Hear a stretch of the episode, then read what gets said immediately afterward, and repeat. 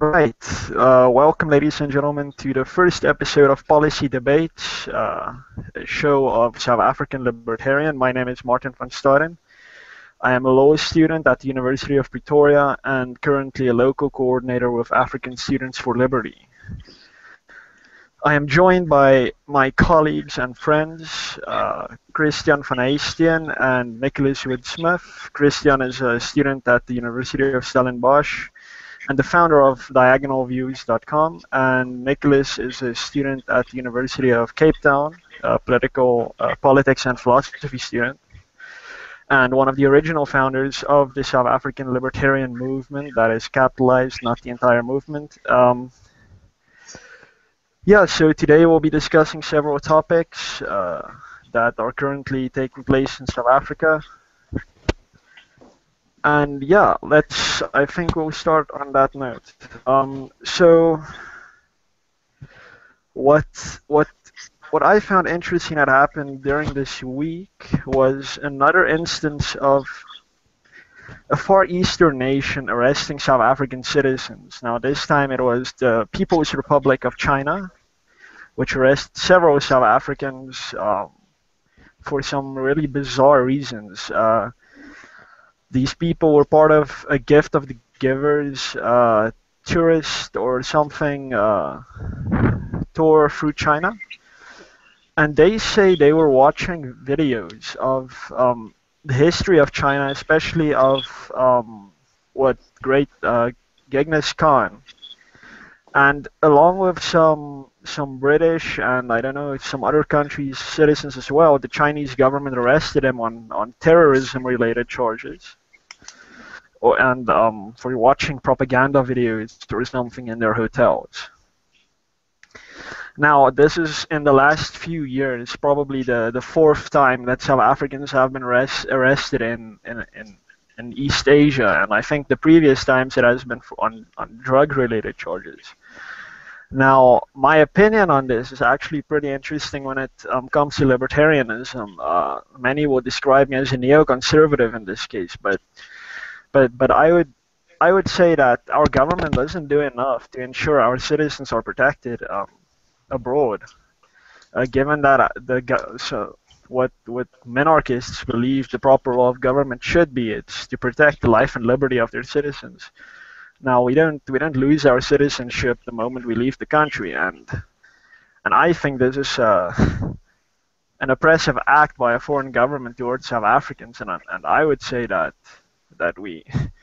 we should do something like more to pressure the Chinese government in giving us back our citizens, and we should continue to follow this kind of stance when it comes to our citizens, especially if they're arrested on vague or really unfounded charges or on drug-related things that we really have our own law to take care of them with.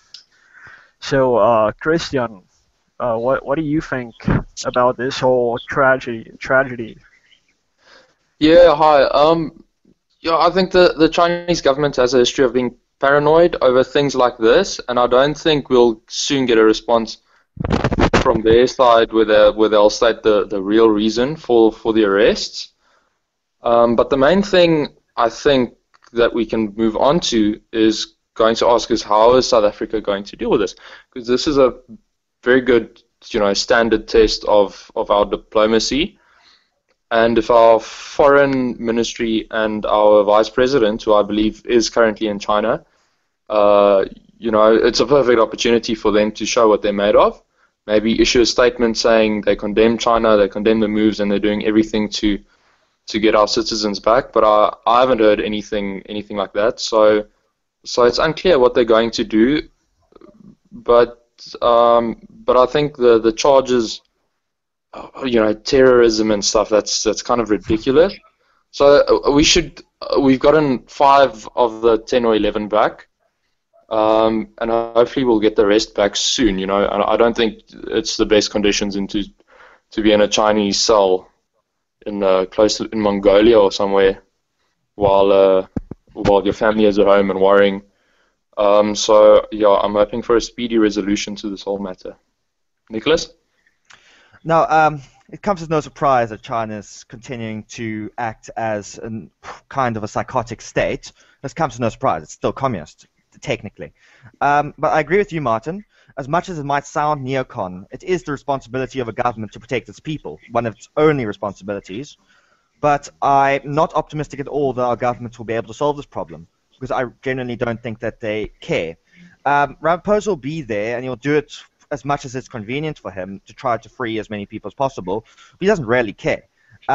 He will try to. What's more important to him is his business relations in China, and to maximize the amount of money he can probably get out of all of his other dealings.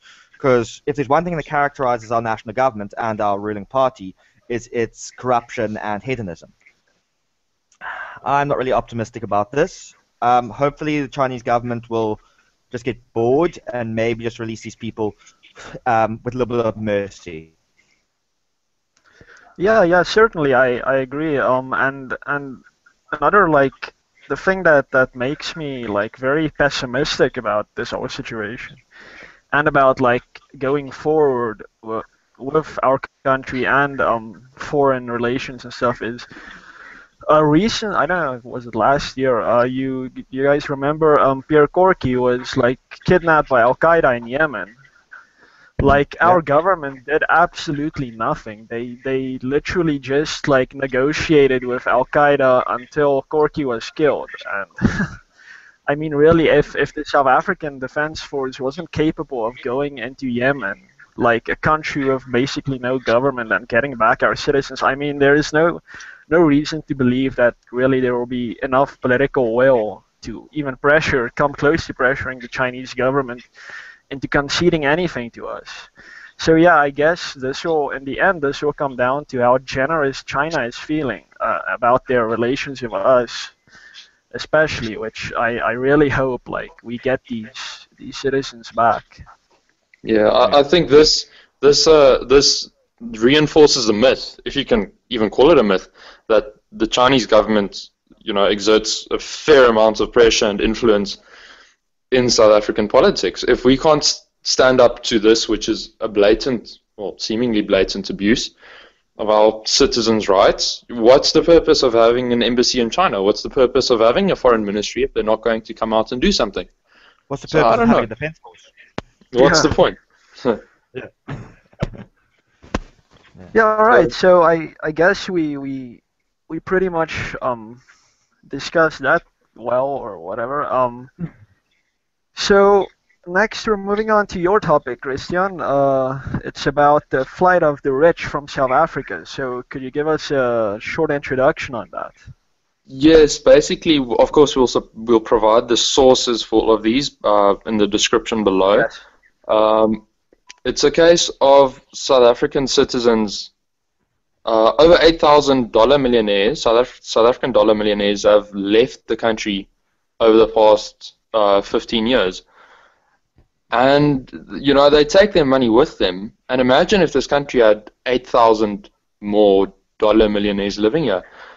Imagine the thousands and thousands of jobs that South Africa has lost. So we have to ask, why are they leaving? And the thing is, they're not leaving because there are better opportunities or better investments overseas. They're leaving because they're uncertain about South Africa's political and economic environment.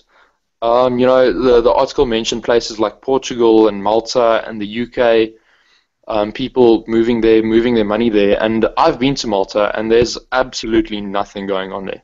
Sure, it's very clean, there's no crime, but it's a very boring place. So, you know, people don't buy property there or invest there just because it's a great opportunity. They do so to kind of maneuver themselves and their assets out of South Africa. I've heard horror stories about people who've moved to Australia, immigrated there. So I think the core of this issue is, why are people leaving? Why are the rich leaving? I don't think our country, our government, and, you know, some of our lower classes of our citizens respect and understand the necessity of having rich people, if you can put it as bluntly as that, in the country. And, you know, if we appreciate them and make life more comfortable and rewarding for them, everyone will be better off. So yeah, I don't know. Your guys' thoughts? Yeah, so Stefan Molyneux, I think most libertarians will know who that is. He's a Canadian libertarian philosopher who really talks about these kinds of things. And in a recent one of his recent videos, he talked about Greece, especially now. This relates to this topic, where he said that a big part of Greece's current economic problems is that, I don't know, in the past, what, 100 years or something, the Greeks, the intelligent class, or to put it like that, or the productive Greeks have left, like Greece, and Greece is now left to essentially a fully socialist voter base. Now, Molyneux says that the cause of the Greek economic crisis is the anti-wealth culture of the Greek people, and I can see that parallel in South Africa, actually, which is actually very worrying. Our civil society, our intellectuals, our commentators, they would always talk about how poor South Africa is, but in the very same breath, they would condemn the wealthy people. I don't want to say it's an anti-capitalist culture, because capitalism is by default hated anyway everywhere, but there is an anti-wealth culture. When someone does well in South Africa, he's seen as a bad guy. He's seen as exploitive. He's seen as like having earned something he doesn't deserve. And people say this without even further investigating. A recent example was when I think it was in Cape Town, like flats or expensive apartments were being built on the waterfront somewhere, and by foreign rich investors. And when you looked at what South Africans were saying about it, it was shocking. I mean, they said it is terrible. They condemn these rich people without knowing who they are by saying like they shouldn't come here. South Africa is poor. They're just going to exploit the people. And I personally think that if such a anti-wealth culture, like a culture that is part of our people, like exists, then South Africa will never go anywhere. I mean, it doesn't matter how much potential or how much natural resources we have, or how much smart people we actually have. If we have an anti-wealth culture, we will just fail. That's my opinion on it, basically. Nicholas. Yeah, as you just said, this is just another blatant example of how they'd rather have equality and poverty than just unequal wealth, which is, in my opinion, a lot better. And of course, just as I agree with you again, this is all to do with the socialist electorate and government regulations, which are shoving these people out because rich people know that they probably don't have a future here. But the thing is, they're rich enough to leave, which is, yes, it's good. That might sound that might sound iffy for them. They don't want to leave, but the thing is, they can afford to. When it's us, the middle class, or even the poor who don't even realize it, who are the ones who suffer. So the thing is that we're not being pro-rich by wanting them to stay. We're being pro-us. And this is one of the biggest, one of the silliest things about a lot of these leftist youth wanting these rich people to leave, is that they're hurting themselves. And they're hurting the poorest of the poor. I also made just an observation on the Heritage Index of Economic Freedom. Just a glance of this article, which will be in the description below, the top five of those nations are in the top five freest economies in the world. And this shows you that free nations attract capital, and capital attracts economic growth, and economic growth has been proven to raise living standards across the board. That's it. If I can have a, just a back up, Martin, you said that it's anti-wealth. I think you should go further. It's anti-success.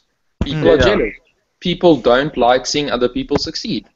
And especially, when they're rich, or forgive me for saying this, if they're white, people don't like seeing that. They think they're being exploited, which is not true. I mean, if in a free trade environment, if you do something, if you engage in exchange voluntarily, you're not being exploited. Unless you're being forced to do something, you're not being exploited. And also, you mentioned Greece. you know, the rich people left Greece and so on.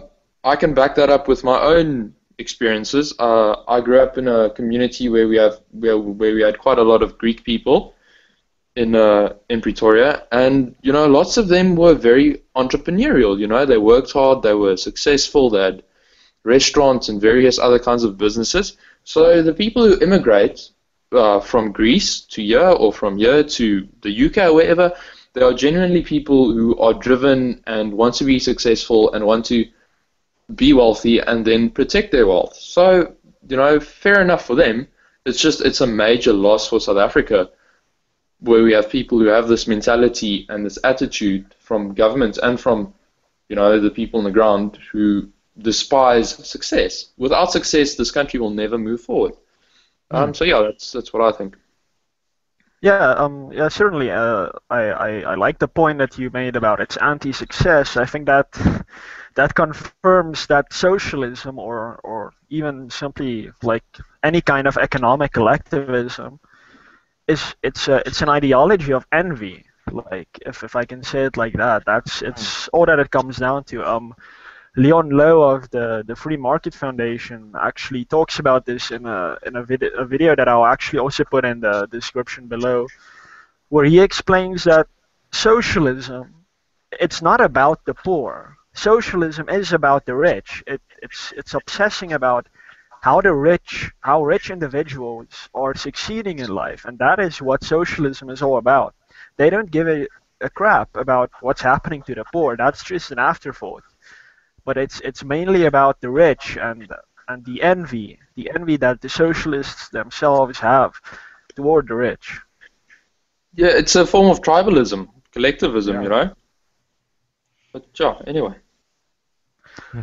Nicholas, anything else to add on that? Yeah, I had an anecdote, but I think that we've basically exhausted the topic at this point.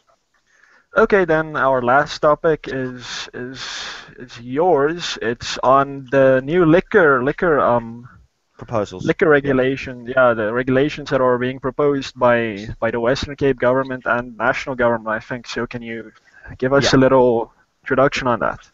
Yeah, national governments and provincial regulators, as you said, including the Western Province alcohol regulator, much to my disappointment, are supporting an initiative to increase alcohol regulations. This, to summarize, is raising the drinking age to 21, preventing liquor sales within 500 meters of a school, place of worship, recreational facility, rehab, public institution, or residential area, and closing down of said business within 2 years if they do not comply, if they don't stop selling alcohol, restrictions on liquor advertising, and here's another big silly one.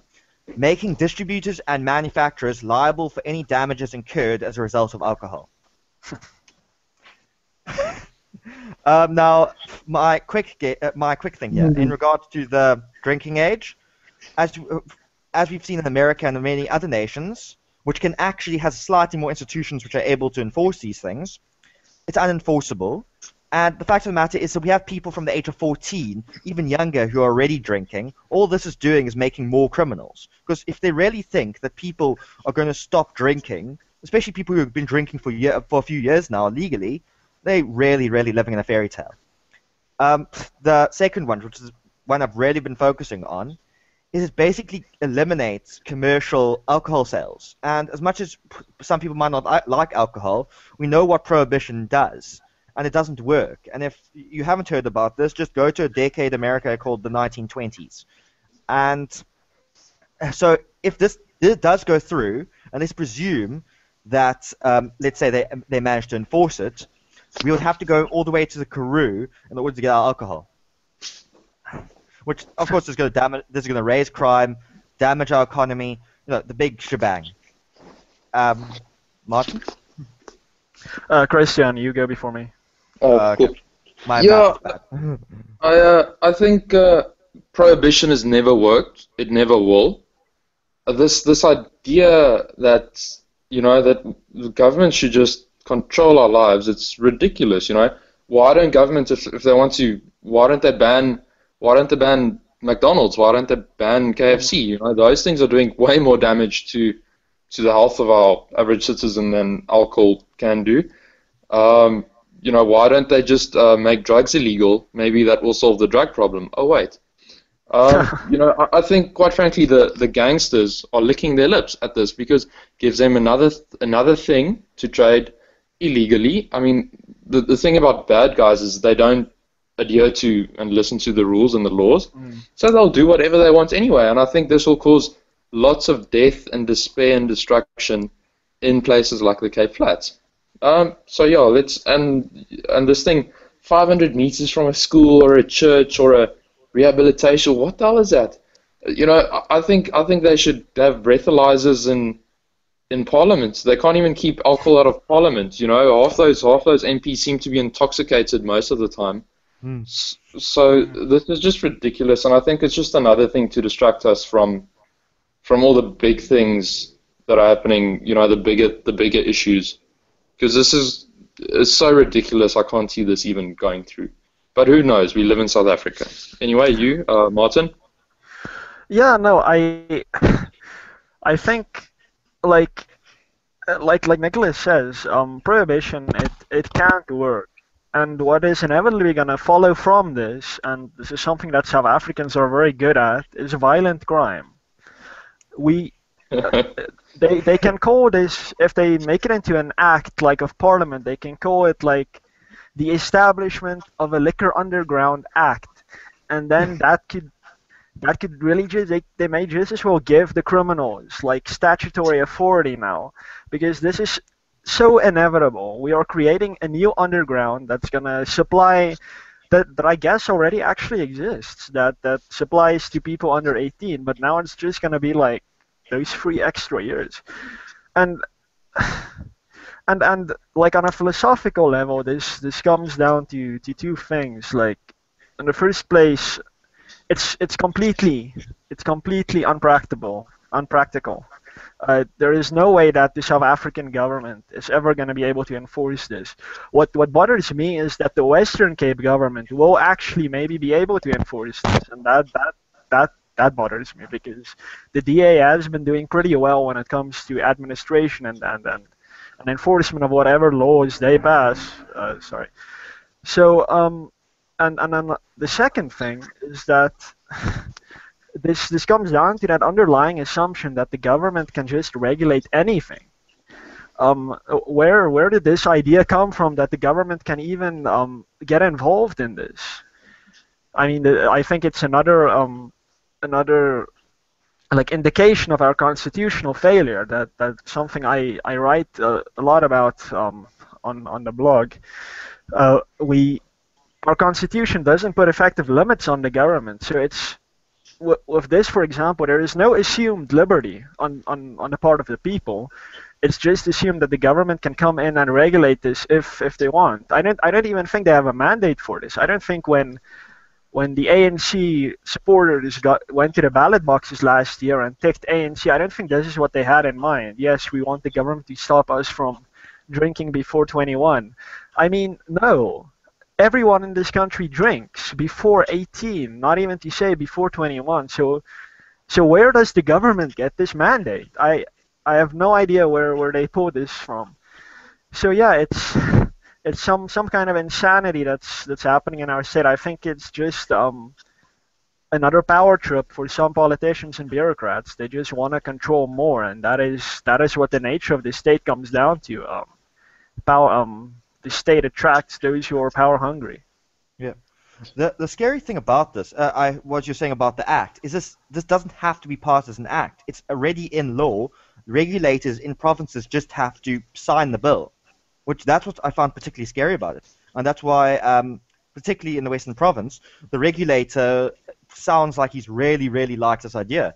And what you said is, I can't see who would have the mandate for this, because as Christian mentioned earlier, there's even alcohol in Parliament. And I really don't think it's our parliamentarians who want this law.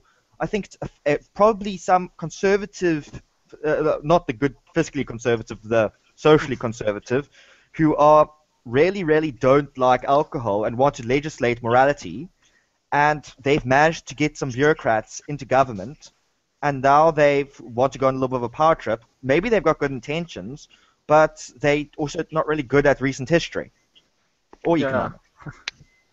Yeah, I wish these busybodies can just realize that governments can't make people take care of themselves. The reason I didn't start, you know, drinking, I'm not like an alcoholic, but I didn't start drinking before I was 17, 18, 19, just because I knew what alcohol does to a youth's body, you know, a young person's brain severely affected by alcohol.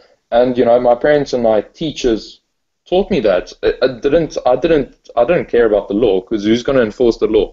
If my parents gives me a glass of wine at home when I was 16 or 17, are the police going to come bash down my door and prevent me from drinking? How are they going to enforce this? It's just going to create a new underworld, and it's going to make legitimate alcohol producers and liquor stores suffer. That's all it's going to do.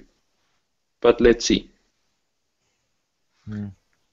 Yeah, certainly. So anyone else have something to say about that? No. Okay. Are we done? Yeah, I think that about wraps up this. Unfortunately, our fourth panelist, so to say, Pumlani Majozi from the Free Market Foundation and from the Independent Entrepreneurship Group, couldn't join us today. He will be joining us in our subsequent episodes, hopefully. Thank you, everyone, for tuning in. All the links on... Oh, yeah, sure, Christian, go ahead. Just give as a closing remark, you know, if you have any if anyone has any suggestions in the comments and so on, what we should do or change, just please leave them there. And please bear in mind, this is our first ever episode for any of us, I think. So just forgive any unprofessionalism or bad quality or anything, and you know, tell us where we can improve. And feel free to send us money so we can buy better quality mics. Yeah. Yeah, certainly. We are new at this. We're hoping to become like a kind of a voice for the libertarian minority in South Africa. So if you are one of those people who feel that none of the parties in parliament, no one in civil society really represents you, please get involved with South African Libertarian. We're always happy to take on more contributors and suggestions in general, like Nicholas and Christian just said. We'll be providing all the relevant links that we discussed now and to our website and our Facebook page in the comments below. Please remember to subscribe to this channel and to go like our Facebook page, especially the Facebook page. And yeah, thank you for tuning in. That wraps this first episode of Policy Debates up. Have a nice day.